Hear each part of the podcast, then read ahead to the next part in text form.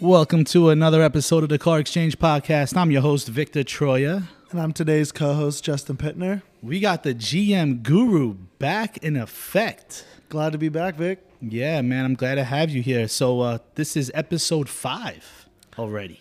That's crazy, man. Episode five. You remember not too long ago, we were selling the Montero.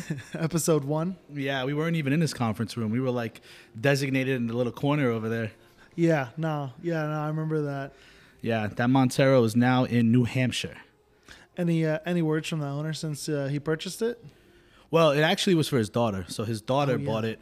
Um, she texted me like just telling me how excited she was, but um, as far as like anything since it got there, no, nothing, zero. Ah, it's pretty cool though. It's cool to hear that. It's like she, like somebody's daughter was excited about it. Like not too Yeah. often you hear about oh, Yeah. a younger girl excited about a Montero.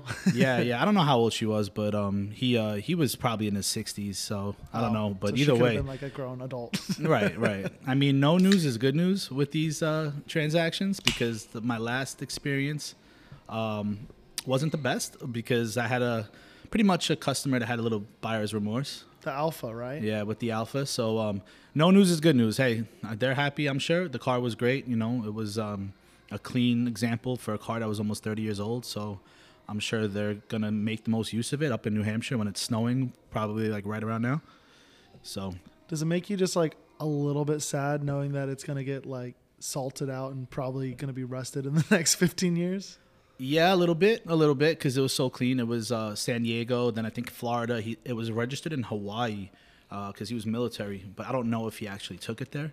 But either way, I mean, Well, even if he did, Hawaii doesn't like it, it's weird because cars like rust in Hawaii, but not like the same as like a rust state. It's like Hawaii's like surface rust because it's just Yeah. a very wet climate. But yeah, it's not salt from the roads; it's salt from Yeah. the ocean. So, but either way, man, I'm I'm just glad that uh, it's in good hands. The guy that bought it, you know, on behalf of his daughter, seemed like a car enthusiast. He had multiple cars, so that's all you can ask for. So today's episode is jam packed. Okay, it was an interesting morning. We'll get into that in a little bit later. Uh, but the the title of today's episode is the sweet spot generation. All right, so I wrote an article called the sweet spot generation pretty much talking about the mid 90s to the early 2000s. Let's just say, for the sake of argument, 95 to 2005, right? Nice round 10 years. th- that's a safe bet. Yeah. I'm not gonna lie. I have I, I when I was I didn't write anything down, and I'm like mildly regretting it right now because like when I was thinking of this generation of cars, like I I have like a huge list of cars. Like I, it's crazy to realize like how many cars came out in that generation that were Yeah. like like uh, monumental to like to Yeah. enthusiast cars, at least to me. Yeah, I mean, I'm interested to see your take on it because I'm a little biased being a millennial. You know, I grew up in that era. I mean, I was in what middle school to well, even grade school, middle school and high school. That that that era pretty much touched all three, um, I guess, parts of my life or key moments in my life. So. Uh, for you, you were probably just born, right? Like you were barely in grade school. I was I was young, out of but grade school. like like I said, my car obsession started when I was about three years old, and that's like not even no cap. Like Yeah. it started super early for me. It was just Hot Wheels, and by the time I was five, I'm naming every car on the road. So I I remember those cars better than you'd like imagine, and a lot of them are key to kind of my car enthusiasm. Okay. All right. So what we're going to talk about is the importance of that generation. But first things first, tell everyone about this morning. What happened this morning? Because we're missing a guest. We're supposed to have two mics. If you guys saw the uh, post on Instagram, I had two mics set up. So we were supposed to have two guests today or two co-hosts. And uh, Justin uh, had to go play um, tow truck driver for, for a few minutes there, right?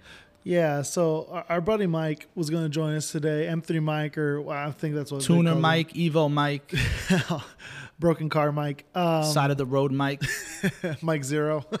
yeah, Uh, Michael Zaro He's not going to be stoked was to hear about supposed to co-host today. So what happened? Um, so this morning, I'm I, you know I'm actually running late. Of course, you know typical me. I, I'm always kind of at least five minutes late to places. This is kind of how I roll. Um, and the group chat between me and Mike starts blowing up, and what's actually funny is when I got there to him, he kind of told me the truth.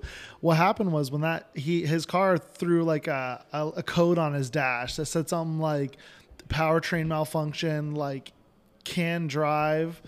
Um, it was kind of a trip. Actually, let me pull up the picture to make sure I'm saying that correctly. so yeah, it said you can con- continue driving, right? Like, so it was saying you could continue to drive. They didn't say like pull over immediately. Yeah, it said driving possible. That's But, that's yeah, the verbiage. It's possible, but you got a plume of smoke coming out of your hood. Well, and you know what I just realized too? Michael's like, I was only doing 65, but in the picture he sent us, he's at 85.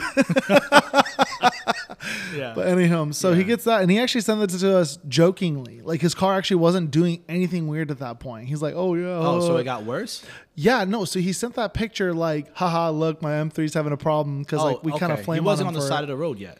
No. Oh, No, in the picture he he actually- already on the side of the road when he sent that. no, if you look at the picture, he's doing 85. Okay, And- okay. I didn't even catch that. So the speedometer shows 85. He's saying he's going 65. Yeah, which is eight. That 85 is Michael Zara's 65. To be fair, But here's the thing. He's telling me that the car is fine when he's ripping it, right? But when he's going the speed limit, it's it's giving him problems all the time. uh, modified car things. Yeah, I told him I Um, was like, it's a German car. It's built for the autobahn, not the 163.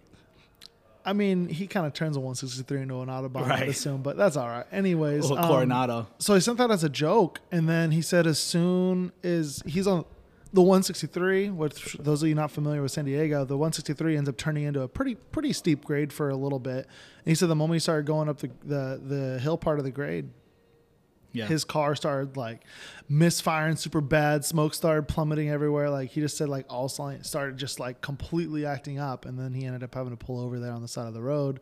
So I went to pick him up, and then I, you know I actually got there like three minutes before the tow truck got there. So I was like, all right, cool, like perfect timing. Like we'll be here on like pretty much on time for the podcast. Um, to like have plenty of time, we'll have a good day. You know, he'll get his car towed, whatever. He's kind of used to it. It's a modified M3 and then as I'm as the tow truck driver gets there, he kind of like already gets out, kind of like not looking stoked, like not doesn't doesn't seem very confident about the situation. He's like, oh boy, another kid on the side of the road with a BMW.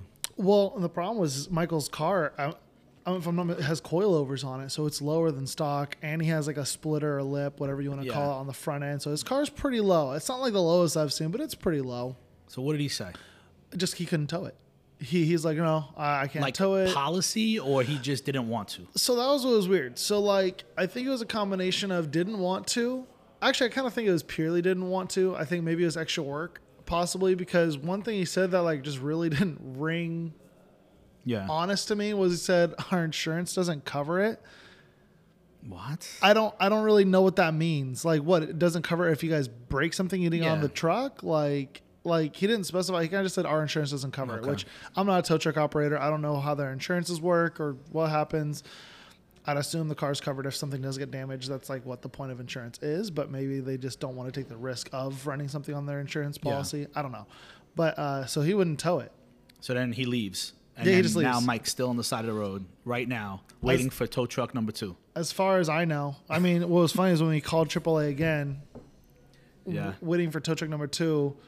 Like we were on the phone with the lady, and all of a sudden we just hear like boop boop boop. Oh, the phone call's gone, That's the worst. and we had service. So I, I don't know Poor if they just like man. saw that's that. A, that's a stressful situation as it is, and then to be dealing with like the hassle of a tow truck driver too on top of it. yeah, Like, come on, man, that sucks. and sadly it's Mike. just modified car things. Like anytime you like lower cars, like it's just one of those things where it's like, I mean, look, I told him, I said, you're gonna learn the hard way with these tuners. He's already learning with the Evo, right? That that car, even with that Iron Block 4G 63, whatever, like it's it's once you modify a car, and I know people are gonna hate me for this because there's a lot of tuners that are car enthusiasts, but once you modify a car beyond factory limits, it's not gonna hold up the same. It's not gonna be as dependable. So, like for example, he thinks it's injectors, right? That's yeah, because he, he his whole thing was he was telling me like he runs an E85 tune normally, but last night he switched to 91, which apparently does something to the injectors, Oh, like okay. run them. So maybe like, it's the fuel. switching. right? And so what he thinks is that the injector got stuck open, and his BMW buddy was like, "Yeah, that's because you ran 91." So Yeah. he thinks it's an injector. Obviously, you know we don't know until he it's can't. fixed. he can't run E85 all the time, though. I don't know why not. If it's tuned for it, I mean, But like, here's the thing. What I'm trying to say is, when you put injectors that are aftermarket, or you put um, anything, you know, like I know he put turbos, or he hasn't put them on yet. But No. my point is, is the factory specs have been tested over and over again to hold, right? Where these aftermarket components haven't been tested as much, right? Yeah, they provide better like let's say they provide better boost or they provide better overall performance, but they're not going to hold up the same way. So I know I know that's a, a, a I'd say yes and no. I, I'm, I'm, a you know where I, polarizing ca- argument. well, you know where I kind of sit on this. I'm, I'm, I'm in between uh, you and Mike. I, I, I've seen times where you can modify a vehicle, and you know, every time you modify it from stock, you are altering something. There's always going to be a pro and a And con. let, let me add though, like suspension lifts, things like that. I'm not so much against, right? There's better suspension than a factory like gas strut um, or gas shock, right? Well, So well, even past that, like you know, I mean, there's several Ford dealers out here that are adding superchargers to truck factory and warranty them as factory. yeah, but they're like tested. Like that TRD supercharger, like that comes on, let's say the Yeah. old third gen 4Runners, like those have been tested, right? And that's what I was going to kind of go over. I feel like there is aftermarket out there that's tested, tried and true. And if you do, you know, conservative tunes and you're you're not trying to absolutely break the limits of whatever parts you added on or whatever internals you have or have it modified in your motor, like you're to deal with potential more potential issues. Um, but I think there's ways to safely, smartly modify a car to where you're not to like have issues. That being said, I'm not the person that really does modifications of powertrain stuff. Um, I'll get like a powertrain tune and like a trans tune just to kind of clean up some of the factory tuning. Uh, like on my truck, I'm getting the four cylinder mode deactivated because it just is kind of an annoyance. It Yeah. can kind of make my truck clunky when you have four cylinder mode going on and off and shi when it's shifting because the truck's trying to vary between the three. And when you get that turned off and you get a trans tune, these trucks run better than ever and they'll get better fuel economy. Right. But here's my problem with tuners. I mean, when you look at cars from the 90s, you look at cars even from the early 2000s, right? There's always attrition, right? Meaning, little by little, these cars are going to just end up in junkyards, right? People crash them, people just, you know, take them to their limits, right? But then there's the tuners, right? There's those cars, like, for example, like my 300ZX. You take a JDM classic car, you never see them unmodified, right? So you take that car and you look at the numbers and you're like, wait a second, they didn't make that many to begin with. Now there's barely any left that are unmodified because the ones that are clapped out are because they were modified. If you look at them, they were lowered, they had different rims, they had, you know, whatever new components in, under the hood that you could think of. And like, you don't see them anymore. So my point is, is like the cars that haven't been in the tuner community, you still see them on the roads, which we'll get into later about like some of the cars that are from that sweet spot generation because no one really modified them. But if those cars were modified, doesn't matter how dependable they were, they they wouldn't exist as much today as um like for example, I'll talk about the third gen 4Runner, right? Like that car, you see them everywhere. But no one was modifying them. Yeah, there was those. There's the the rare factory supercharger you've seen um, Toyota put in it, right? That I don't think that hurt reliability as much, but like I said, it's because it was tested. It wasn't something that was added, you know, later on by an aftermarket company. I kind of get what you're saying. That being said, though, 4Runners, I've seen more than enough 4Runners absolutely like hacked up with saws, getting rid of fenders, lifted with 40s on or 37s. Yeah, it's a different modification. It's more like meant for off-roading, right? That's why they put the lift, the tires. They they they change the wheels out to, you know, um, a comp, you know, to allow an, a bigger tire, right? So, I don't think those modifications hurt the the Well, they add a lot of car s- as much, right? Yes and no. I mean, because the thing with tuning is you can mix up or mess up tuning. Like if you don't have a good tune, like if you don't have somebody that's super familiar with tuning, uh, oh, I mean, I'm not sure on the older cars, but I know on newer cars there's a lot of powertrain tuning just through the computer. You know, if you don't get your values just right, or like at least on a safe tune, like that's when you start blowing stuff up pretty fast. But that being said, like lifting, putting giant tires and stuff, that does put a lot of stress on the drivetrain, especially like the transmission. Yeah, no, you're right. Um, but I feel like people in that community are kind of like, especially like off-roaders that are using 4Runners for like crawling and stuff. They're used to just shit breaking anyway, so Yeah. they're like, ah, well, cool. I'll just throw a new trans in. I'll throw new axles in it. I- Yeah. if motor blows up, I'll go find another one in a junkyard. And all these kids are tuning these cars with their check. All their dashboards have the check engine light illuminated, and it's just normal for them. I could never, ever drive a car with the check engine light just illuminated. It would drive me nuts. Like. I couldn't do I that. know, I like know. Whenever hear I get you. in a friend's car, because I have a few friends that do this stuff. Like my buddy had a C8 Corvette that he got this exhaust that took a couple of the factory cats out, and so his engine light was just like always on. And he changed his own oil too. Like, and he changed it pretty good. Like, he maintained this car, but he never reset the oil light. So every time you'd get in this like almost new C8 Corvette that sounds good and like looks good, it would have like a check engine light. It'd have like a suspension light. No, it would boy. have uh, it would have a oil change light, and I'm like, dude, how can you get in this car In and see that and just be like, oh, whatever. Like, Yeah. I I'd, I'd go Yeah, nuts. I, I agree with you on that. All right, let's move on to something exciting. We got some exciting news, right? So Justin Pittner, you know, the GM guru, is in the process, hasn't purchased yet, but in the process of buying another General Motors product. Tell us about it. All right, so you know, I'm looking. I'm trying to get this 1991 Buick Park Avenue Ultra. Uh, it's actually a trade-in that we got at work the other day, and it came in uh, has only about 104k miles, garage capped, like just beautiful shape. There's there's a few imperfections that I'm not scared to fix. I'll go. Find, there's like a cou- couple Trump chrome pieces that are like a little iffy. It needs some paint work in a couple areas, not because it's like fading, but because of scratching. So I'm I may or may not perfect it. I don't know. It depends on how much I like Bro, it. that car is for that age, it's mint. It's 33 years old. For 33 years old, it's beautiful. Like The I- paint is great. The chrome finish is great. Like it's not perfect because it's not rolling off the deal a lot, but it's 33 years old. Well, and I feel like the most important part is that the interior is cherry. Like Plush. The seats have none of the typical California cracking. Like they're just soft still. They have none of the stiffness. You know, leather in California, Like, especially why? if your car. Why did they go away from seats like that? Well, there's a couple reasons. Let me just say what I'm. I want to. I want. I want the audience to like vision what I'm talking about. It is a plush, like pillow top above the comfy soft seat. So not only do you get the normal seat, you get this like plush material that's like uh, quilted or um, what do they call it when it's like the? Is it quilted or like I, diamond? I know what you're talking about. Tufted. Tufted? is that the word? Yeah, maybe. And it's just so so. It's like you're sitting on a cloud. And like I know, even without that pillow top, GM old GM cars from the sweet spot generation were always soft, and then all Yeah. of a sudden they just went hard on us. Well, and there's a few reasons for that. I, I'm actually going to kind of have a controversial opinion as well on this podcast today, apparently. A, I think car reviewers have killed cars like that. Because I, I don't know if you've like ever, like, I'm assuming you've read Motor Trend, you read Car and Driver, you read Automobile Magazine, you read, you know, you watch videos on YouTube now of car reviewers. And like, I swear, every single car doesn't matter. It's a, it's a Chevy Equinox. They don't. They don't care. Oh, how does it perform?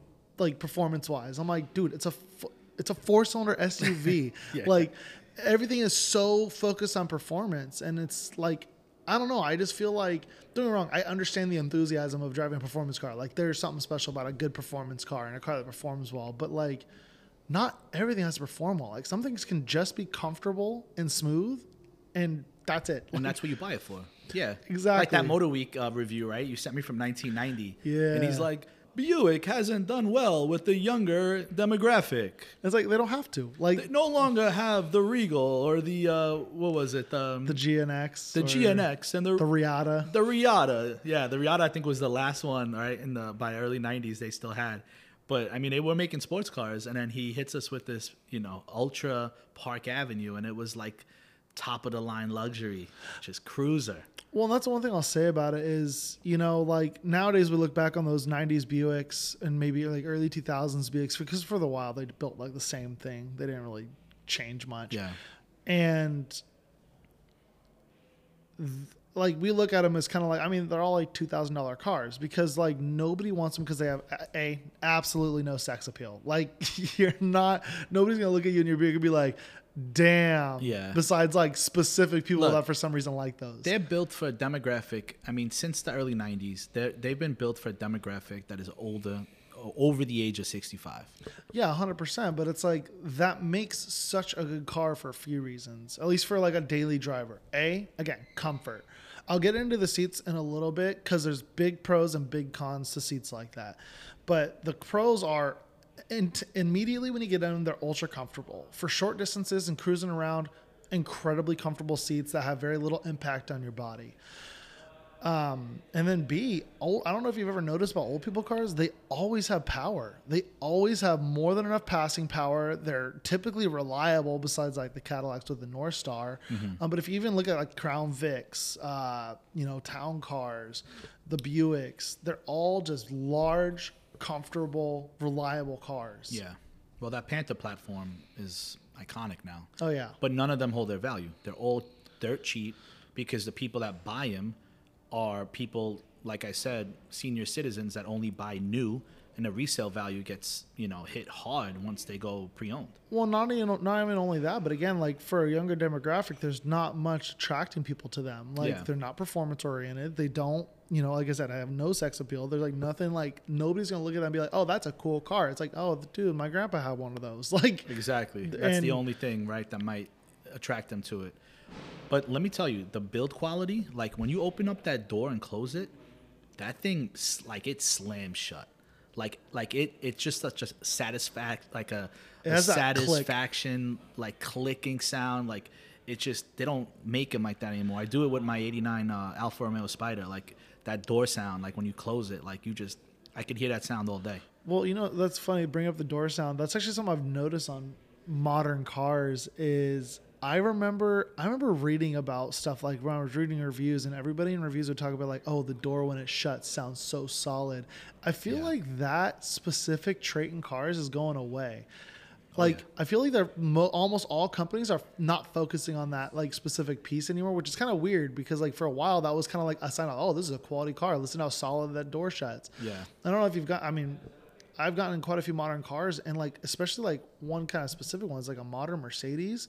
When you shut the door, it really sounds not satisfying. Like it Yeah. does not have any sort of satisfying feel, sound. It actually kind of sounds cheap. Yeah, I mean, it's the they're, getting lighter. You know, the the build quality is just getting lighter.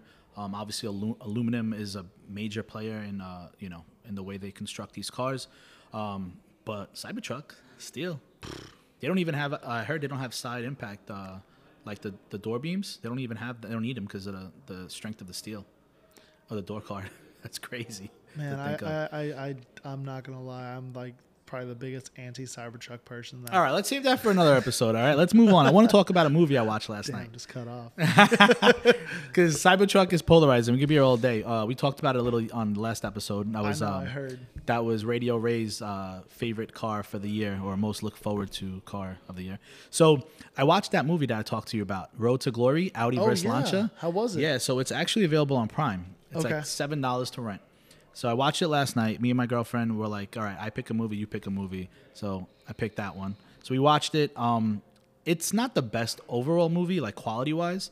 Um, it is cool because they actually took Italian actors and they're talking Italian in the movie, and there's even like German actors too that are talking German. So they kept it authentic in that sense, right? Because remember I was telling you I hate how like Ad, uh, Adam Driver has to put on that accent, right? The Italian accent, even Yeah. though like he's really talking in Italian, he should be talking in Italian.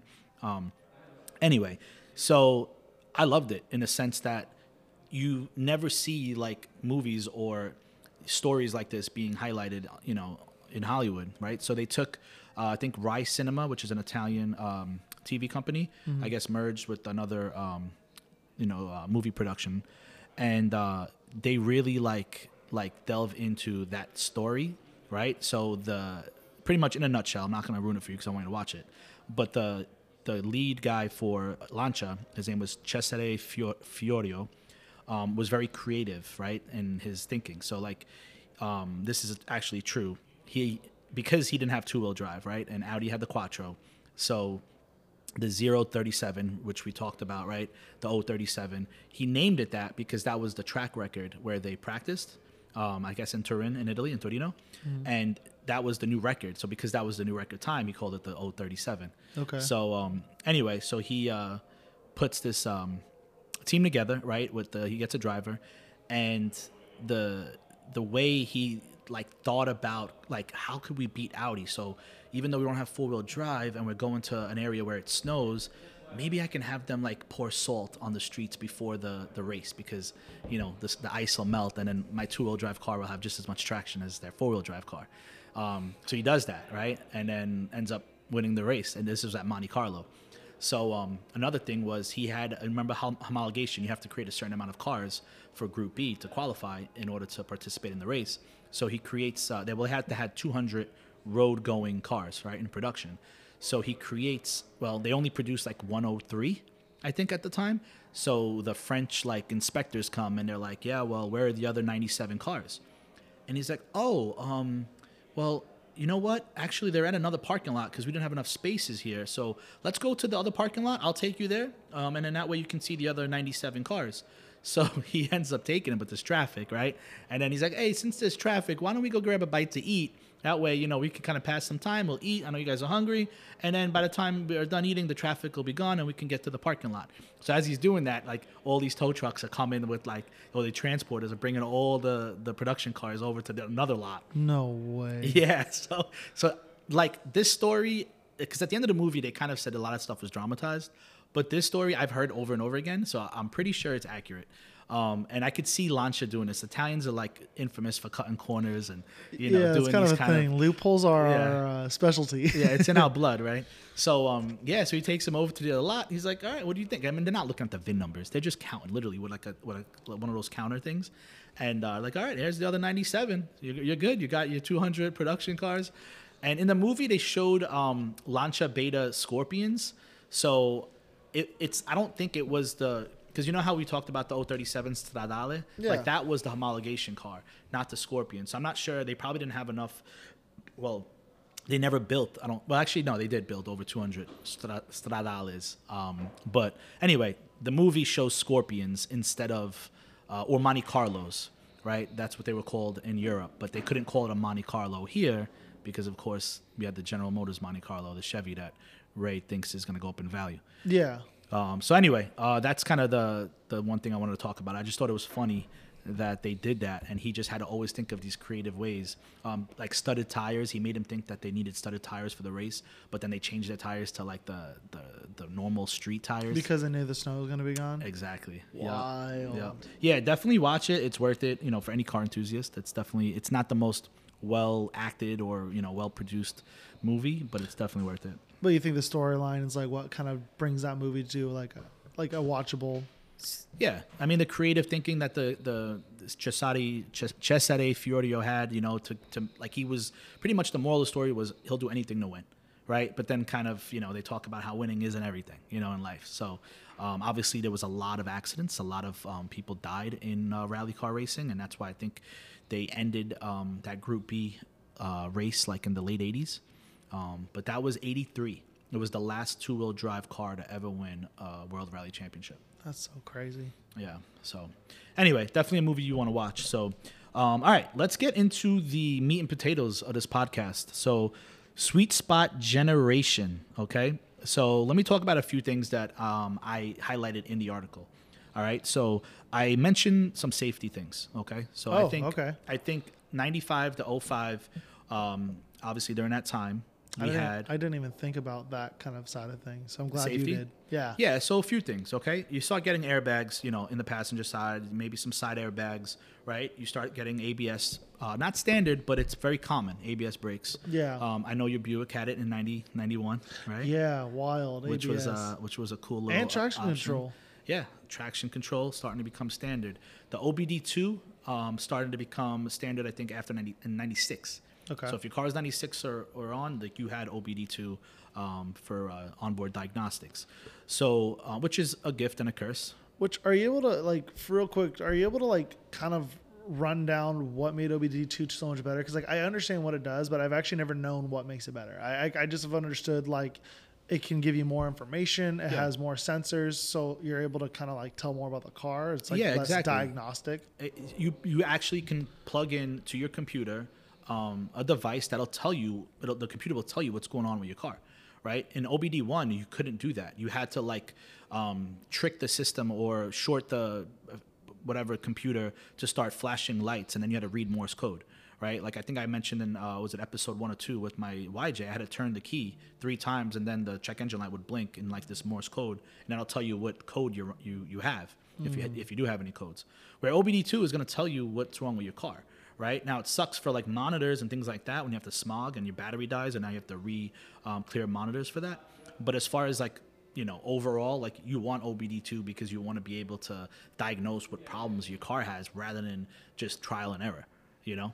Okay, or gotcha. process of elimination, which is what a lot of mechanics did back in the day, right? All right, well, if this isn't working, then it must be, you know, plan B or, or plan C. So that was one thing that came in uh, standard, I believe, in the mid 90s. Um, another thing is fuel injection. I mean, prior to the 90s, most cars were still carbureted, right? You really went into the full fuel injection era, um, like across the board, all automakers, like in the in the in the 90s, right? And that that's huge because back then, I don't have you ever worked with a carbureted car? No. Yeah, my my, mm, it never gave me issues, so I can't. Oh, God, I can't say with hundred percent certainty, but I'm pretty sure my 1985 Dodge Ram 50 was carbureted. Yeah. because I'd have to pump the gas pedal and stuff to get Yeah. it to like start properly. Yeah. So I mean, I never owned one myself, but they're a lot less dependable, let's say that, than fuel injection, right? When you start your car, there's a process involved. Sometimes, you know, you have to like spray cleaner into it. And, um, you know, it's a lot different than electronic fuel injection. Well, and also that was where the whole warming up your car trope even came around. Mm-hmm. Is because you'd have to warm it up so the gas because the everything would have to warm up so gas would flow smoothly through the carburetor so your car's well, you had like a choke, right? You had a Mhm. cold start injector, which, you know, um, would spray even more fuel into the in the like while the car was cold. Um, so if it was cold and that cold start injector isn't working, which is the problem I ha- I'm having right now in my Alfa, um, it'll uh, it won't start. Not that my Alfa's carbureted, but you know they still had cold start injectors, kind of with the beginning stages of mechanical fuel injection and then electronic fuel injection. Uh, but either way, these were all things that started in the 90s that we still have today that they've never really had to upgrade, right? Like ABS, stability control. I mean, yeah, we got more airbags, um, brakes have gotten better, um, but overall, like these are things that are still standard today that like we haven't really changed. Yeah, there isn't like a new system that replaced ABS. They've just gotten better with ABS tuning. Correct. Um, and then next thing is powertrains. So I talked about um, some engines, right? I mentioned a few engines. One of them, um, I talked about the 4.0 uh, in the A- the AMC 4.0 in Jeeps because you know everyone knows that straight six is iconic. Uh, but that engine kind of started before the 90s. Um, it, it eventually became it was like a 4.2, it became a 4.0. Then it went high output um, fuel injection in the early 90s. Um, but it pretty much was perfected in this sweet spot generation. I want to say, you know, Bio 06, by the time it got to my LJ, which was the last year, that 4.0 was just bulletproof. You know, so I mentioned that one, but some other like like notable engines like that were created during this time, the one UZ and the LS 400, right? I mean, million miles that car can get. Um, the LS, right? So you know about it.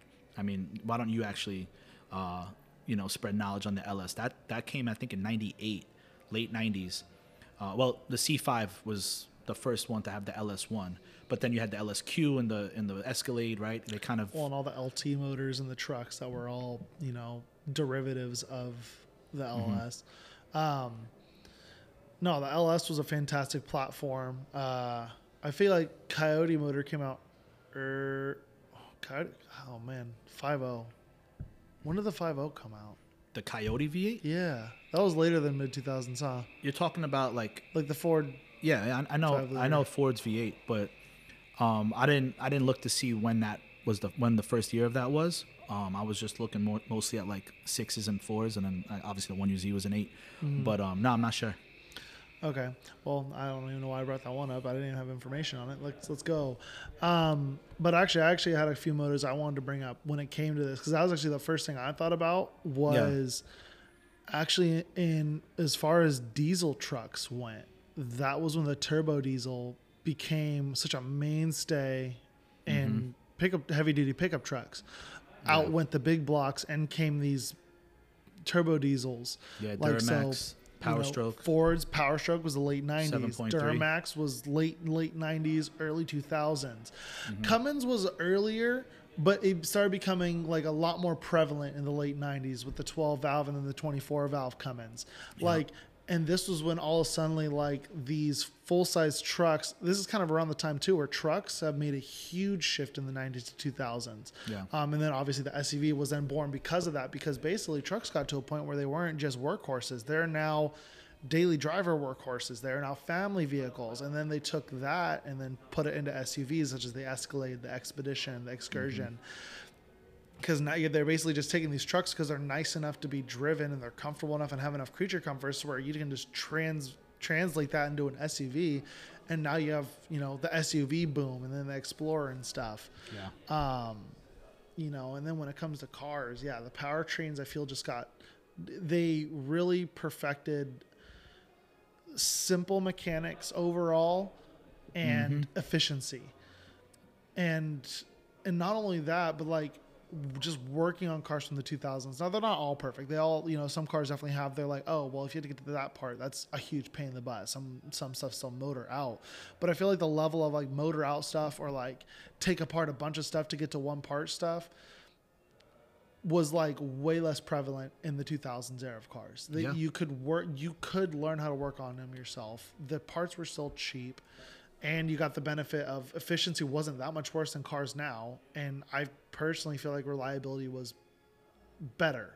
Yeah, it was an era of mechanically simplistic motors, right? You didn't have that much going on, but they were still efficient, right? They weren't like um, like in the Malaise era.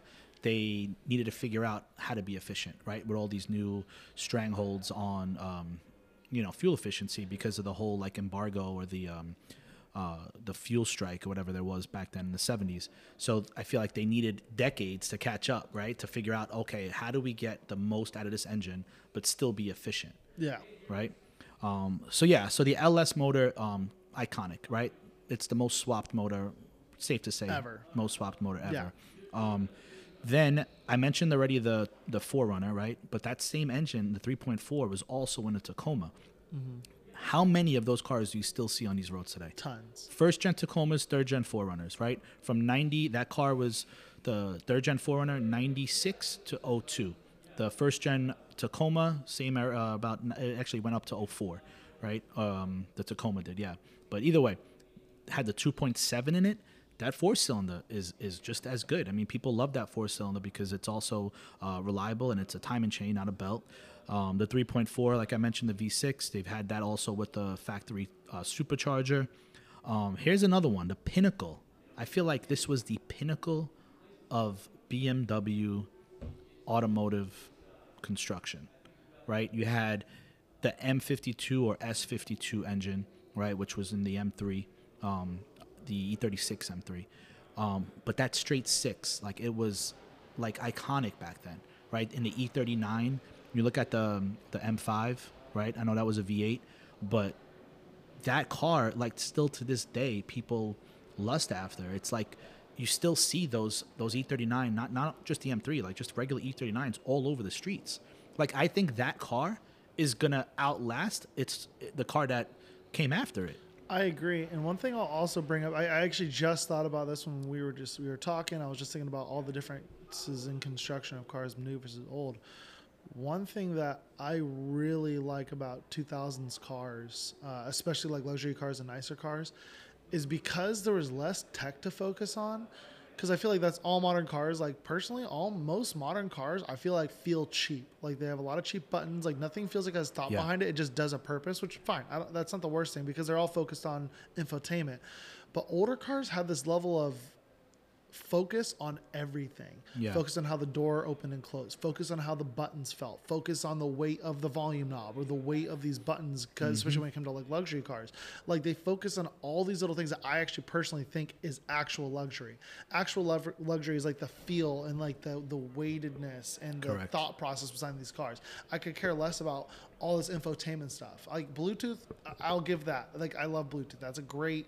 I think that was a major advancement in cars as far as just being able to play music from your phone, do phone calls wirelessly. Like that's a pretty cool piece of tech. But like I kind of feel like personally past Bluetooth, the Apple CarPlay is cool, but it's relatively unnecessary. If you have Bluetooth, your phone can talk to you. I know I'm gonna sound old as heck right now, but it's like Yeah, people are gonna be like, yeah, what about blind spot monitor, lane departure warning, rear view camera? I think it's making you can live with all that. you know, I mean, somebody can uh, shout out something something that proves me wrong, but I feel like it's making driving worse. How often are you almost running Yeah. into somebody or somebody's almost running into you because they're like on their phones crossing lanes because they trust all these systems, but it's like these systems aren't bulletproof. yeah, they you're, definitely you're right. It, but technology is a gift and a curse. You Yeah. know, so I'm with you on that. Um, but yeah, you're right. Back then, cars were constructed for longevity, right? I talk about this in the in the article. Like cars today are not constructed for longevity. They're kind of constructed kind of like your smartphones are, right? Yeah. They're built to just last a few years, right? So that way, in three, four years, you're ready for another one, right? Your smartphone, after two, three years, your battery starts degrading, your processors aren't as fast. You're like, damn, I need a new phone, right? Otherwise, you'd stick to that same phone if, if yeah, yeah, maybe the camera got better or you know it gets a little faster, but you're fine with your phone right as is. But no, like Americans, at least for us, I know how consumers are. We want the latest and greatest, Yeah. right? So we're gonna go out and get that new iPhone. And just like with your car, you're gonna go out and get that new vehicle because has a brand new infotainment system or a new feature that your current car doesn't have. Well, not only that, but your current car is probably having weird issues because Yeah. tech doesn't age very well, and Correct. these cars are very heavily tech. Especially like the more modern gets, it's kind of getting to a point where I feel like it's just like these cars aren't going to last. Like you're not going to see these cars on the road Yeah. in 20 years. They have digital speedometers, digital screens. They have Yeah. a lot of them, well, more luxury cars, but have digital screens for the HVAC. Like there's, it's just screens with no buttons. So like when that stuff starts failing, you're losing major major purposes of your cars uh, options Well, think of the ECU module, right?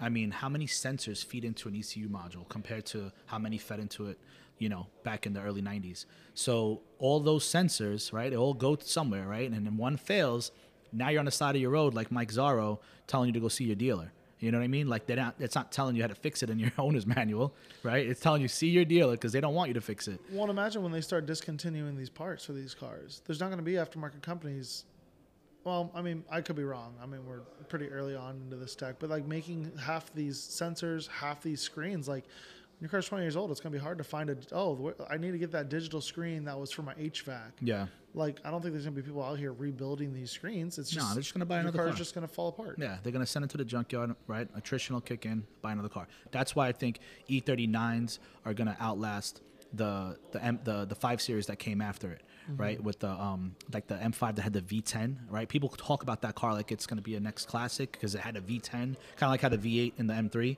Um, but no, man, I think the pinnacle was sweet spot right around the turn of the millennium, 2000, 2000 to maybe let's say 2005, right? Like that E46 with that with um, the S54, iconic engine. And, and I'll agree to that just because of the fact that I feel like, if I'm not mistaken, like that generation, the next generation five series, and like started with a three series, like they'll start getting iDrive too, which is not something that seems to be holding up that well. Those screens aren't holding up that well.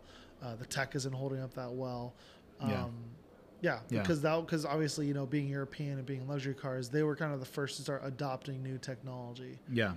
So here's a few other um, examples that I want to talk about. Cars you still see all over the road today. Okay. GMT 800. Yes, of course, GMT 800. We know that, right? You see the Tahoes, you see the Escalades, you're seeing Yukons everywhere, right? Um, Ford Ranger, Oh, everywhere. 95 to what was it? The second gen Ford Ranger, the Ford Explorer, second gen, right? That car, like with the 2.3, was the Lima 2.3. Yeah, the Cologne 4.0. Um, 3.0. the 3.0 Vulcan. All right, but that car, I mean, like people want to hate on Ford, but you still see him everywhere. That was my first car, 2000 Explorer, and every time I see one, I know because like I I'm attracted to it because it's my first car. I see him everywhere, Yeah. everywhere, like like more so than the third gen for uh, Explorers. Oh, it's crazy. 100%. Uh, I see. Uh, I see quite a few explorers. I mean, the but you do see a lot of them, and because the third gen had pretty similar everything to the one before it too, and those ones hold up pretty well. Yeah, but it was more Um, like transmission, things like that. I think where the the Achilles heel. E- either way, I I know I'm attracted. Maybe I'm more attracted to the second gen. That's why I, I, I see think it that's more. why you see them more because I see a lot of the third. But I'm also attracted to the third gen because my parents still own it, right? I mean, I Mm-hmm. was driving my mom's O2 for forever, and that thing has over 300, well, close to 300,000 miles on it. I always like that third gen, like the Eddie Bauer edition that had the V8. Yeah, I used to really want one of those. Or like they had a Mercury model that was like super Mountaineer? luxurious. Yeah, there was like a luxury. yeah, but you're model. you're you might be getting confused with the second gen because they also had a V8. no, I'm, it's. I'm definitely thinking Yeah. the third gen. I'm pretty sure they had, they put a V8 in the in the second gen as well. They did. They had a five liter. Yeah. Yeah, five liter. Yeah. So either way, regardless, it that second gen came out in I think 03. Uh, I'm sorry, third gen came out in 03, right? Or 02. No, 02. Mm-hmm. Yeah. That's right. 02 because my, my the year my mom had the first year. Still the same time period though. Yeah, same, same time period. I'm just more attracted to the more because they didn't have a third row yet. I don't believe in the second gen. The third the third gen got a little longer. I don't think the third gen had a third row either though. Did It did. Really? My mom's has a third row. yeah, it was saw one of those little pop up third rows that you just pull up, Hmm. you know. But anyway, um, cars you still see on the roads today that are going to outlast its successors. Chevy Blazers, Yep. Uh, S10s. Mm, I, you don't see a lot of S10s for some reason. I don't know why. I haven't. I don't see a lot of S10s, even though I know those had a 4.3, which is a super bulletproof motor, 4L60 super bulletproof trans. Well, you keep an eye out because you'd be surprised. Maybe I'll see them if I. All right. Um, so here's something that I think is a common denominator with a lot of cars from back then: cast iron blocks. Mm-hmm. Okay, right. I mentioned aluminum, right, with body construction, but even with the engine, cast iron blocks. I mean, the LS was a cast iron block, right? Was it, was it aluminum pistons?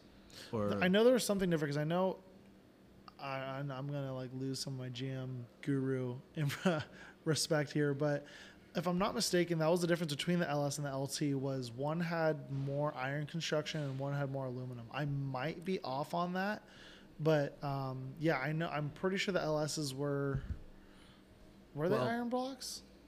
I'm pretty sure. I wouldn't have brought it up if I, if I didn't think it was. GM Guru. I don't I don't provide false information on my podcast. But here's another one while you look that up. The 4G63 cast iron block. That Mitsubishi engine that's in the Evo, right? In in Evo Mike's car. Um, had a cast iron block. I mean, that's why everyone loves that car because you can tune it. You can actually bring it to its limits. What What do you got? What did you find? So there's both aluminum and iron block LSs. Okay.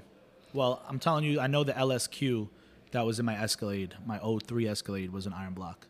And the LSQ Okay, so yeah, was, uh, I even think the the heads were a little uh, curved so you can get a little bit more compression. even the 5.3 was cast in aluminum for car applications and iron for most truck applications. So that's all. That's kind of what I'm, I was pretty sure. I, that's why I thought that the truck applications, the heavier duty, had iron block, and then the like car applications like the LS2, the Yeah. LS3 maybe were iron uh, aluminum blocks. Yeah, well, they started transitioning into aluminum. You Yeah. know, I mean, that's kind of like. But I think like- the LS1 was iron block, if I'm not mistaken. Yeah, yeah. I'm, what I'm trying to say is it started to get away from cast iron blocks. But if you if if you look back, uh, that's a common denominator in a lot of these engines. Um, cast iron blocks are just more reliable, Yeah. right? And they're not they're heavy. They're heavy as as as F, right? Heavy AF, but definitely more more durable. Yeah. No, 100. percent All right, so moving on, um, I do want to talk about feature of the week. Okay. Okay. I'm gonna let you go first, but then my feature of the week, I actually have two. All right, I'm gonna make you guess it with hints. Okay. Okay, so I'm gonna give you four hints, and I'm hoping it doesn't take all four hints for you to guess it. All right, because you're the GM guru, Oh, and GM? none of my features of the week are GM this this week. Oh, okay. so why did you even bring that? Okay. because I want you to We'll kind see. of I don't want you to just be a GM guru. I- You know, I want I want the audience to see you as a broad, you know, Well, I do- car you- enthusiast. I know you you, know I are. focus I know you are. I know you are. I know you are. I just like buying old GMs. I don't want to I just like everything. I don't want to narrowly place you in this little box that's just General Motors, okay? Because you have a breadth of knowledge. Um, So, go ahead. What's your right, feature of the week? mine. And My by the way, week- feature of the week means the car that we think is going to go up in value very soon. 2004 to 2006 Pontiac GTO. Of course, General Motors. Okay. I They thought didn't about make this that. quite They a only made them for three years. Two years. Two oh years. 04, 05, oh, so three years. Yeah. 04, 05, 06. Yeah, I agree with you on that. I just, especially if you can find them with a 6.0 and a stick, because they came with a 5.7 and the 6.0. Right. And I mean, either motor is fine. They're bo- the, it, it's still a cool they didn't car sell. I remember the hype around it, and just why were people disappointed then? I don't know. I, I don't know what happened. I mean, kind of. I, I don't. I, this is before I kind of paid close attention to cars. I just knew I liked cars, so I didn't know the marketing. I didn't know the buying and selling of them. But I mean, I think it's probably the same thing they did with the Chevy SS. Just poor marketing. They they. I, I, I mean. Yeah. Or, or people just, or car enthusiasts just don't put their money where their mouth is. I don't know what the honest answer is because if you think about it, like it seems like I remember for years car enthusiasts just like, oh, bring the Holden Commodore over, which is what Yeah. turned into the Chevy SS. Oh, a stick shift LS sedan will be the coolest thing ever. And then they come over here and nobody buys them. Yeah. And I think I think it's for two reasons. A, I do think Chevy's marketing sucked. They really didn't push that car hard. Like if you remember when the Camaro came out, dude, they put in Transformers, which blew it up, Right. and and it, Bumblebee. The, the, Camaro, and they had a V6, a V8. They had cheap models, expensive models. So like those, just and also the Camaro nameplate. So those got those went pretty crazy. But like Yeah. the SS, they didn't do like hardly any marketing on. They just like, oh yeah, we brought it over, cool. You guys should buy it now. And also, I think car enthusiasts kind of were waiting for them to get cheaper. I think they're like, oh, well, I'll wait till they get secondhand and have 30, 40,000 miles and save a grip and get the car I want. And it's like, okay, well, that's why they don't produce these cars because nobody buys them when they do. Yeah. So then the GTO was what years again? 2004 to 2006. And did that bleed into the G6? Was the G6 like the baby GTO? No, the G6 was also, if I'm not mistaken, the G6 was also an Australian car. Yeah. Okay. And the G or G8, you're thinking of the G8. Is it G8? Okay. G6 was that like front wheel drive kind of rounded looking one. Yeah, my bad. My bad. G8. You're right. And then uh and then also there's another car that like didn't really get a lot of attention. And in that one they actually had like a base model, the V6, and they had the V8 GXP and or GT, whatever the trim was on that. Um, that being said, I don't know. Did those ever come in stick? I think they did. I'm not sure. I'm not sure. I can't remember. I know they have the 6L. That was another cool car, but even then, those and I think those will go up in value too. But we're today we're talking about oh trying to talk about 05 and earlier, so I didn't want to go for the G8 too because I felt like that was just just outside that realm. Yeah, I'm trying to pull up the GTO here on classic.com because their first generation was like 60s, right? Mid 60s. Um, and then they had the second gen, they had the Judge, right? yeah, The Judge. I remember seeing that on, um, my uncle had. I think it was Jerry Seinfeld riding in cars, getting coffee with comedians. Gorgeous car. Yeah, I'm trying to pull it up. I don't know why the, the first generation isn't, or the, the latest generation isn't coming up on Classic. Um, but either way, like, I remember seeing that car and thinking, like, fail. Like, another fail, you know, because just, I didn't see him that much, like, on the roads, right, back then. So when it first came out, I remember the hype, but I just don't remember it being, like, critically acclaimed, you know, like, it wasn't the, everyone's got to go out and get that car, you know what I mean? So I'm curious to know why it didn't succeed.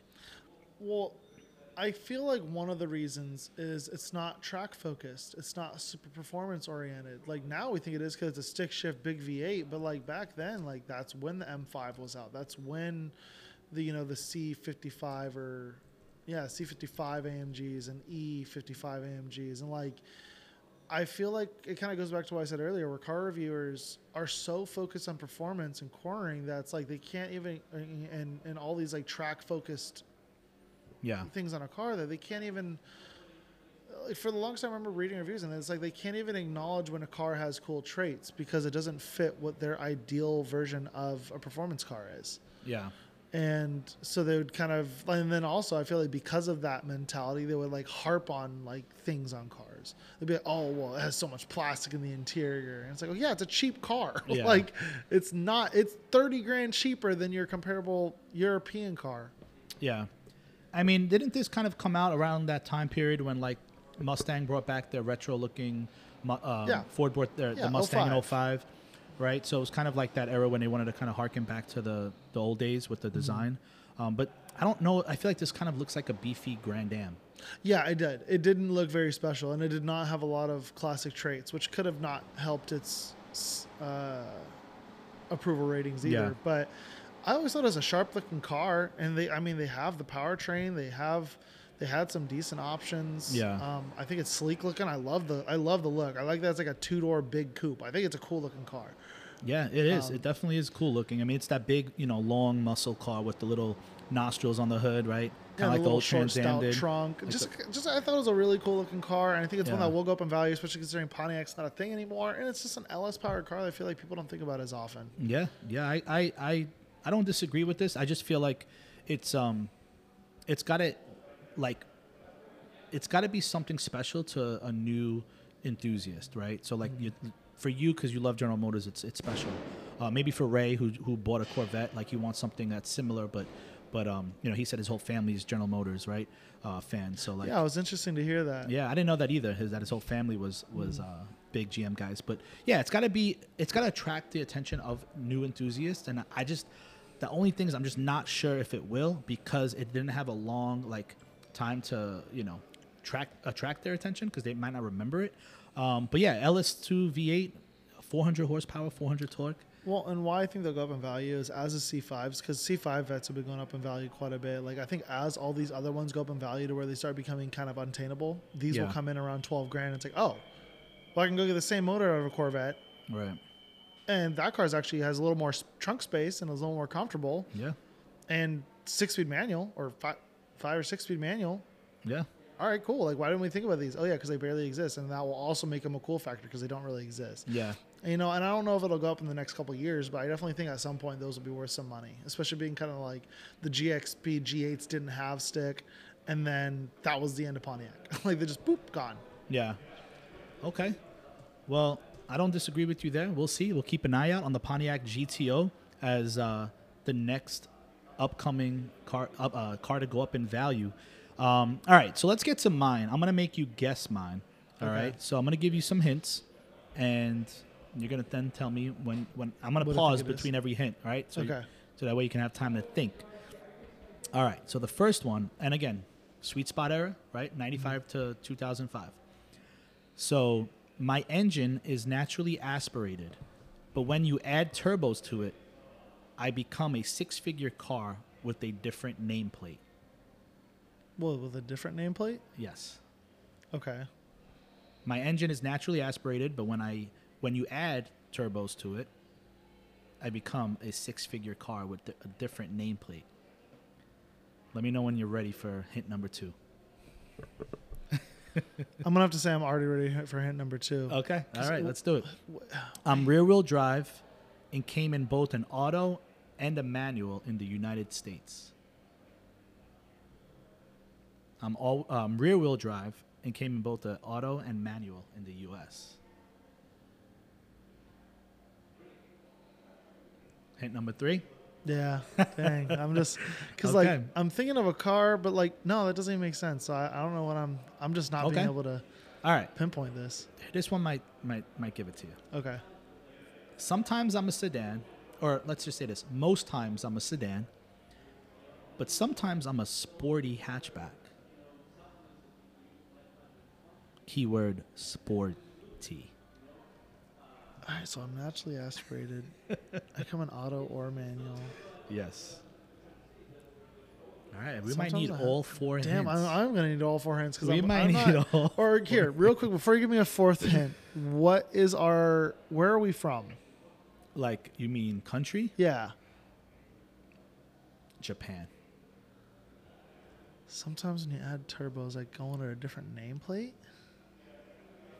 Yes. So the engine in this car is also in another car that is six figures when you add two turbo. Is it two? Yeah, two turbos to it. Wait, sometimes. It, oh, Lexus IS. Lexus IS. Yeah, there you Yeah. go, Justin When you said hatch, that's like a wag. I guess it's the same thing. I was like, I was like confused at first because I was like, dude, that sounds like a like a Supra because like when you put a turbos on it, it's a six figure car now. Yeah. But I was like, uh, like, and Good also that job, spot. good Fun job. fact: the Sport Cross never came in manual. Correct. Yeah, I'm not focusing on the sport yeah, cross. you just said the car in general. I yeah, but you. but here's here's a little caveat: the manual IS 300. Yeah. More so than the Sport Cross. I know the Sport Cross is super cool. They didn't make that many.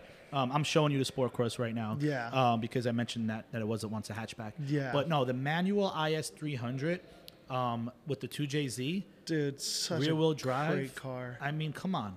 And then Dude, my fourth hint was my gauge cluster looks like a face of a watch.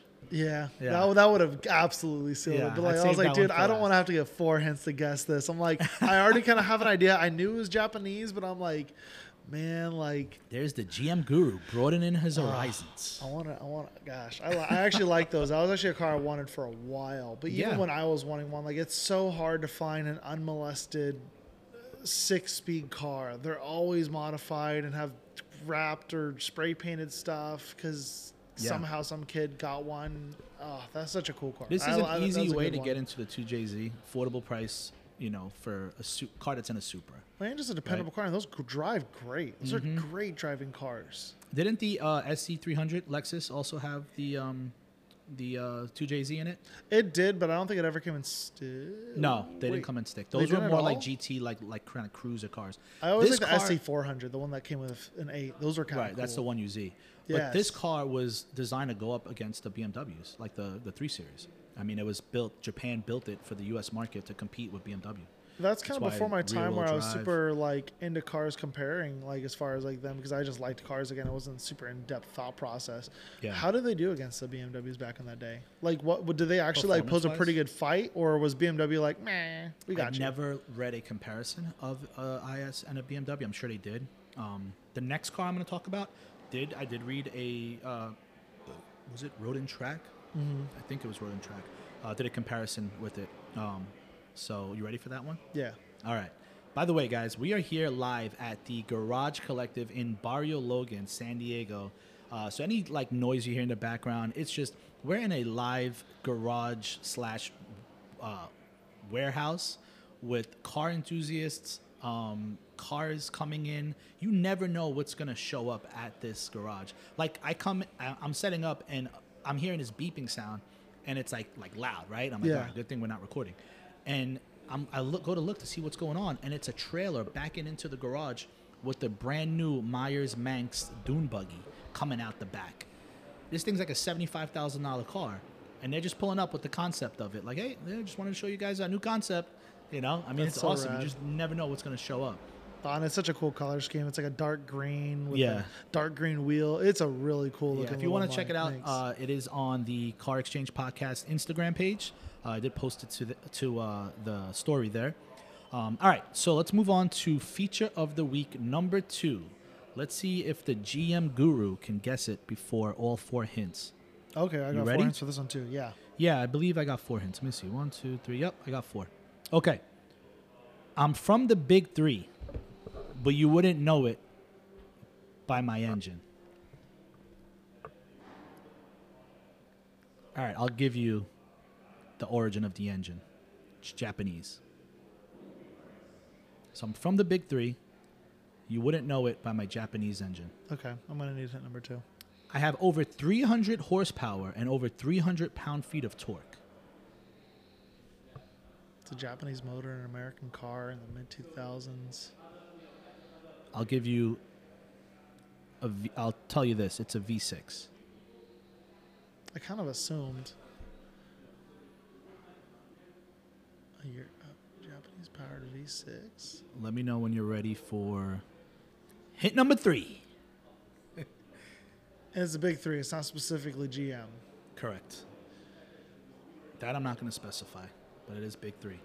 Well, before we started, if Dodge Stealth? Dude, you are money. You are money. Justin Pittner showing his breadth of knowledge. I was Dodge like, Stealth I was like, RT Turbo six speed. So the second gen, the first gen was a five speed. Um, it had the pop up headlights, Mm-hmm. uh, and I think it was less than 300 horsepower. Second gen, well, it wasn't really second gen. It was like 94. They changed it up the horsepower. well, you actually know how I guessed it. This is so weird because you know what I was about to say right before I guessed the Dodge Stealth. I was about to say. It's either a Ford or a Chevy because there's no way it's a Dodge. And then, like, I was about to say that, and then I was like, "Wait, Dodge was with Mitsubishi." Yeah, yeah. No, good job, man. Good job. Uh, I have four wheel steering and a name only a ninja could love. Yeah. that was hit number The three. Stealth. um, and then the fourth one was my foreign relative is a VR4. I'm a RT. Yeah, no, that, Um, that- yeah, the fourth one. I- Yeah, no, yeah. I But you you only needed two on that one. You Yeah. only needed two, and you only needed three on the IS. So, so that's pretty impressive. Um, the goal was to have Mike here and see who would guess it first, right? But obviously, Mike's still on the side of the road over there. Poor kid. I feel like I would have beat him on. Mm, nah, he might have got the IS before me. yeah, you yeah, think so? I think there's a possibility because he likes Japanese stuff. But uh, the Dodge Stealth, I feel like I don't even think he knows what that is. He might, yeah, but I feel like that would be slightly out of his wheelhouse. yeah, maybe, possibly. So we he's, the- a, he's a decent amount younger. He's a couple years younger than me, so he would have like totally missed out on the Stealth. Yeah, yeah, maybe. But he, he's got an Evo now, so he's starting to kind of uh, widen his knowledge of uh, Mitsubishi, right? So, um, all right, so we got the Pontiac GTO. Would you say 04 To to 06. 06? Pontiac GTO. I'm trying to look at some comps here. Um, yeah, so like I'm looking at Bring a Trailer numbers right now. There's some supercharged ones or twin turbocharged ones. Those aren't factory though. Yeah, they they've modified them. Yeah, because they Um, never came with a supercharger from okay. factory.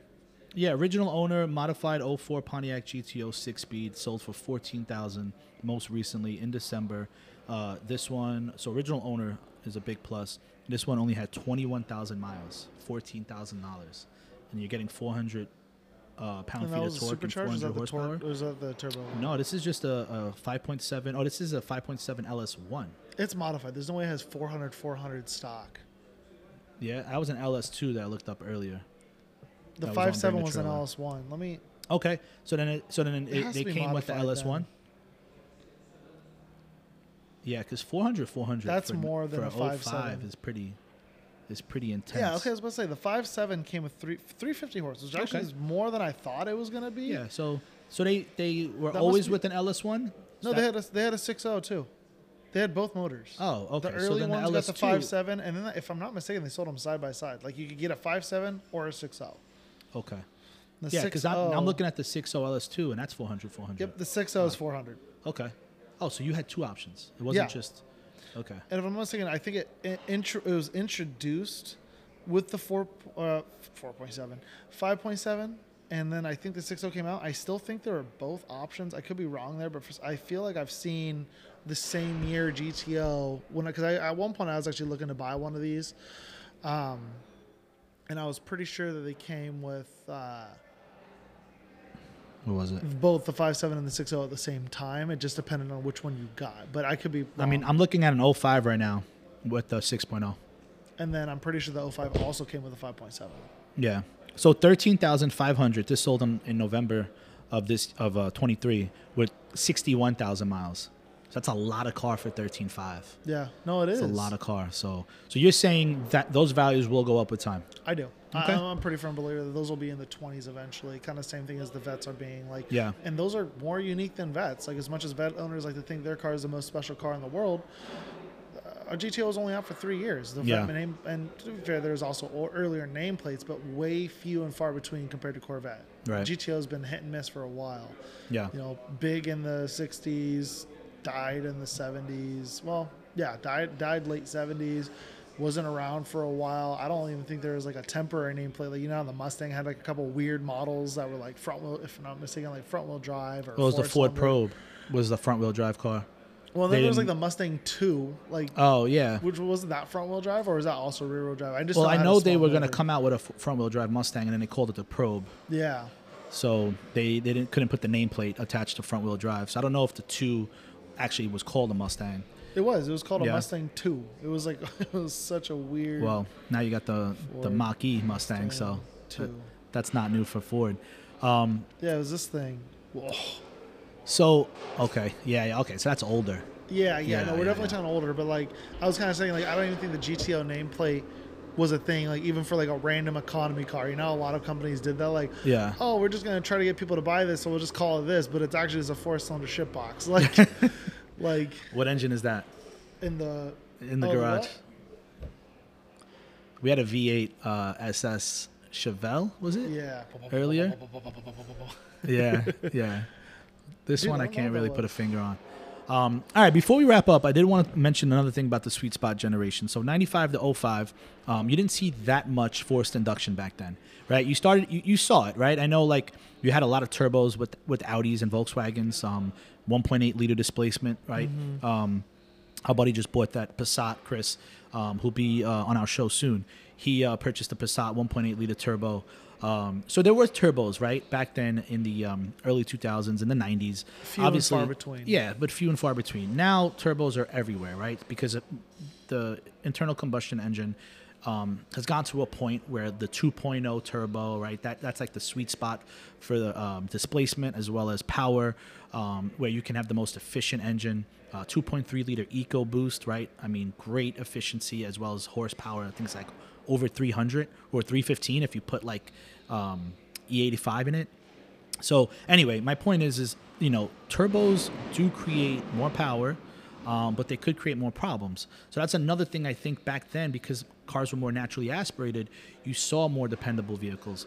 um, you know, those powertrains were built for longevity, like I said. So, what do you Well- think of that with turbos? Do you see cars um, nowadays? Do you see turbos being an Achilles heel, or do you see him as something that is beneficial? I think it's depends on who buys it. Um, for the reason being, I think turbo motors are fine dependability wise, eh, but you just have to acknowledge and understand that most turbo cars need more maintenance. They're Right. more service heavy. Like you should service your cars more regularly. And what's kind of funny is I don't know if this is on purpose or accurate, um, but like oil change intervals on cars have gotten way up from the 2000s, while these cars also have a lot more going on in the motors and are a lot, under a lot more stress. Now I also know oil's gotten better with different additives and different, you know, ingredients to make it just Yeah. last longer and have better, you know, slipperiness or there's probably a viscous or uh, a better, better probably- Viscosity. Viscosity, yeah, that's what I was looking for. Um, but that being said, it's like I see turbo motors go a very long time, or they blow up at sixty thousand miles, and I think it really depends on. Some people that I feel like when you don't maintain your car, these turbo motors are way more susceptible to problems.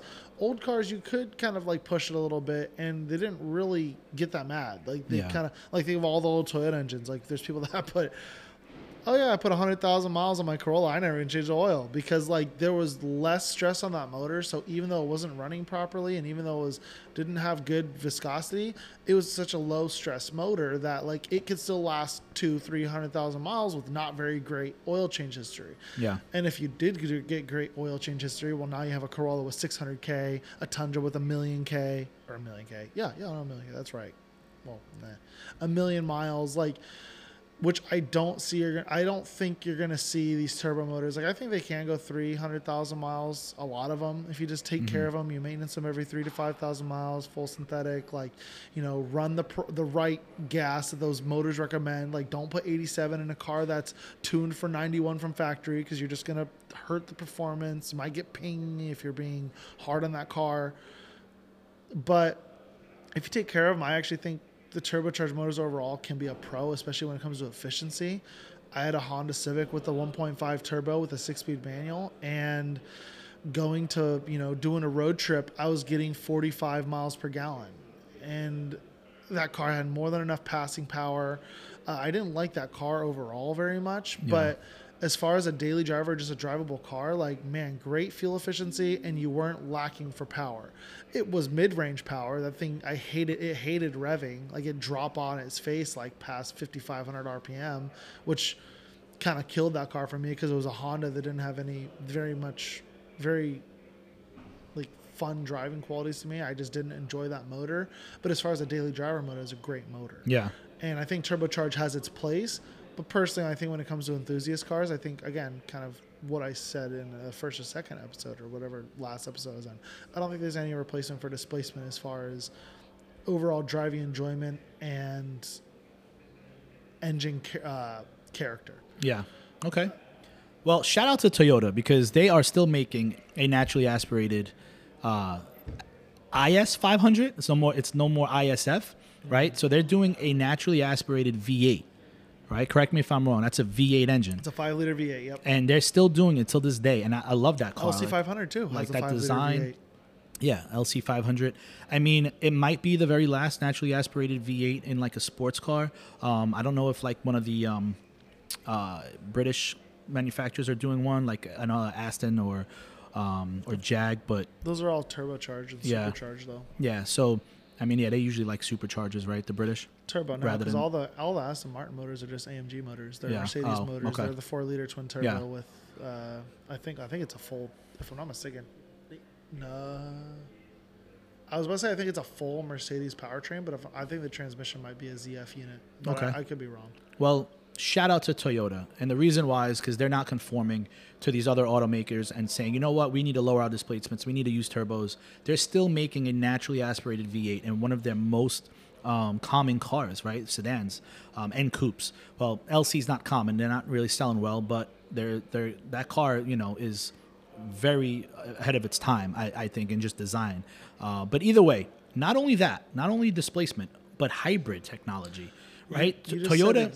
Exactly is not conforming to EVs, right? They had the bZ4X, you know, R2D2 uh, electric car, but they're not conforming to to saying, okay, well, we're gonna, you know, transition to EVs completely and like throughout our lineup. They're saying, no, we're gonna have hybrids, and and our prime, our plug-in hybrid um, lineup is only gonna get better. And I mean, they're the pioneers of, of hybrid technology in my book. And one thing I'll mention, whether you want to acknowledge, you know, a lot of car enthusiasts don't want to acknowledge change and the fact that hybrids or EVs are on the way.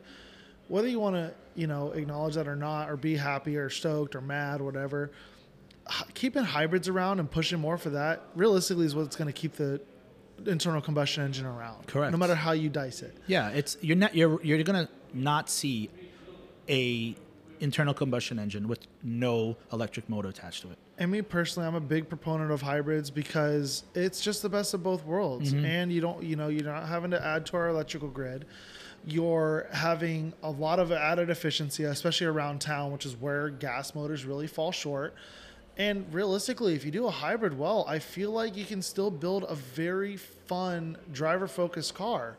And one thing I've kind of thought about, I don't think anybody's really done it yet or done it well or very or tried super hard. Like Porsche built the 918, which was a, a hybrid supercar, mm-hmm. and it still had a really cool sounding motor and it had the you know, the hybrid powertrain to help it with not only performance but efficiency, which I think is a gr- very good example of like what a hybrid can be.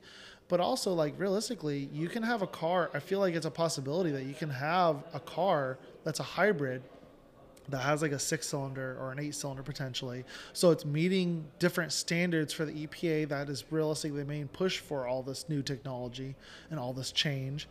But it's a car that, you know, if it, I feel like it's possible, I don't know what regulations are or have to be upheld, but like to have a, maybe a V8 car still around that's hybrid. So on paper it hits these numbers, but then maybe if you put it into sport or track mode, that hybrid system's almost completely turned off or maybe even a stick shift hybrid can still exist and you can still have a fun driving car but that's allowed to be sold so because it's hitting these epa numbers to keep these major companies from under Yeah. underwater with them and i really feel like the hybrid's what's going to keep just any ice cars alive in which me personally i'm just i don't think evs have any personality and that's what kills EVs for me is I don't care about the performance numbers. I don't care what they do, which I feel like there's quite a few car enthusiasts that feel the same way because they have no character.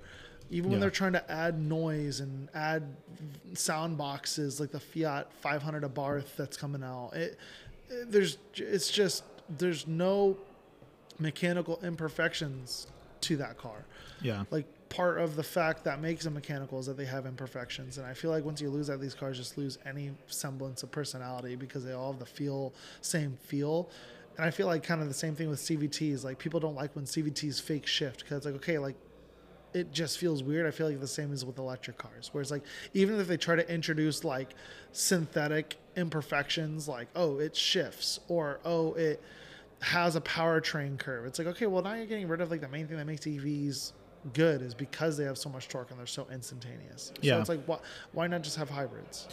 Yeah, man. I mean, we're in, in, in an interesting time in the automotive industry right now. You know, with this transition to electric vehicles. Um, you know, it's uh, it's definitely something that is a, a major topic all the time.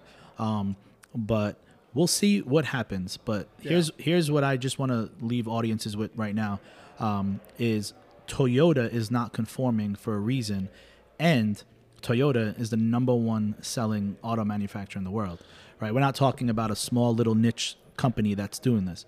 And one more thing I'll add to that: think of how conservative Toyota is. For them Yeah, to take a stance like that is like, okay, maybe you should kind of look into what they're saying. Like they're not. They're Toyota's the farthest thing from stupid. They are, you know, think they're selling a 4Runner that's like 15 years old Yeah. for 45 grand, Yeah. and people are buying them like hotcakes. yeah. No, of course. These people are Yeah. smart. So Um, I did want to mention the Dodge Stealth RT twin turbo uh, benchmark price on Classic.com is just under 17 grand. So that's a lot of car for just under seven, attainable. and that's it average price, right? Um, it it's not um, a number that's going up at the moment. Um, I'm looking at the, the data right here. If you look at the line, it's actually um, kind of trending down. trending downward, right? Um, it's red in the uh, benchmark number. But here's my take: you're getting a Dodge, you're getting a Mitsubishi 3000 GT VR4, right? I know the VR4 obviously has a different design, um, which might you know be better looking than the Dodge, but the Dodge Stealth has a lot has the four wheel steering. It has a lot of the technology that made the vr4 famous. Um, i don't think it has active aero right? Because the the actual spoiler doesn't go up and down. Um, but either way you're getting it at a because of the nameplate right you're getting it at a fraction well not a fraction but cheaper than Yeah, because the 3000 GTs are like in the 30s, Yeah. right? For like clean ones. yeah um, i don't have the benchmark price in front of me right now but i can tell you for sure that yeah it's definitely more than than 17000 Yeah. um, So you have basically the same car for less money if you can, if you don't mind the styling of it. Which itself isn't a bad looking vehicle. It's just a 3000 GT is better looking. Yeah, it's better looking, especially the second gen later years where it didn't have the pop up headlights. It had the bigger wing, um, and they made that actually from '97 to '99. Um, actually, they call it the third gen. Um, but yeah, if you look at these, the, the data points are pointing upward. Is it the 3000 GT? This is yeah. a 3000 GT, yeah, and its benchmark is 38.5. Yeah. Like it's So, so it's almost double. almost 40s. That's crazy. Yeah, it's crazy. So yeah, No, that's Dodge literally Stealth- that's literally more than double. If it's ben, if the Dodge's benchmark at 17 and this is 38, that's more than double. Yeah, well, think of it like this: they made the 3000 GT for a longer period, right? The 3000 GT was like early 90s to late 90s, um, where the 300ZX had already been discontinued. The Dodge Stealth got discontinued. Um, I think 96 was the last year. So they made more of them. I So 98 was the last year. uh, of the Dodge Stealth. Yeah. I just had it up, but um, yeah, Oh. because they they did have two like they had the one with the non pop up headlights, and then they had the one with the pop up headlights, um, and it had a little bit more horsepower after ninety four. But yeah, I'm looking at it right now, ninety one and ninety six. Speaking of the Dodge Stealth, when I was just looking it up, apparently that nameplate's coming back, but for a three-row Durango replacement. Oh really? So they so they're gonna go crossover. That's what automakers are doing right now. They're going with crossovers, But but, with cool names. with car names, I hate that. I'm right? Like the. Eclipse That's- Cross, Corolla Cross. That's s- trash. What's the other one I can't think of? It's like an SUV, but it was the nameplate's a sedan. Well, the Mach-E Mustang. Um, yeah, and then the uh, Lexus IS. I didn't mention the benchmark price on that.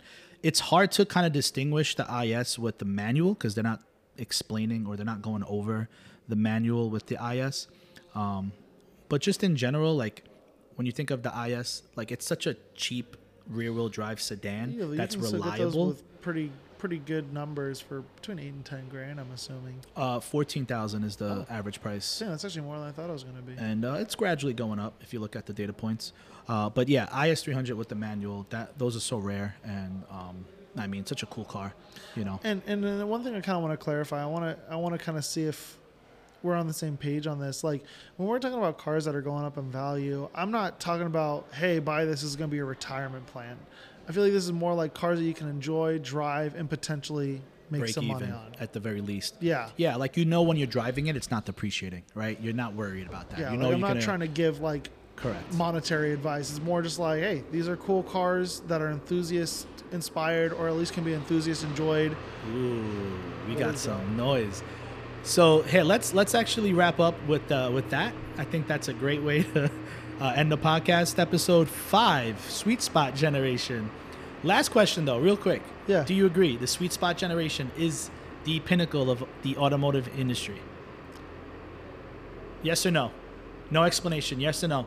Yes. Yes. Damn, you hit me with a yes. Okay, I like that. So it, it was, a- it was a hard answer because I'm like, oh, I had to think a- about that for a while because it might not be the pinnacle, but I think it's the best. a Gen Z car enthusiast agrees with me, agrees with the millennial on the sweet spot generation. I like that.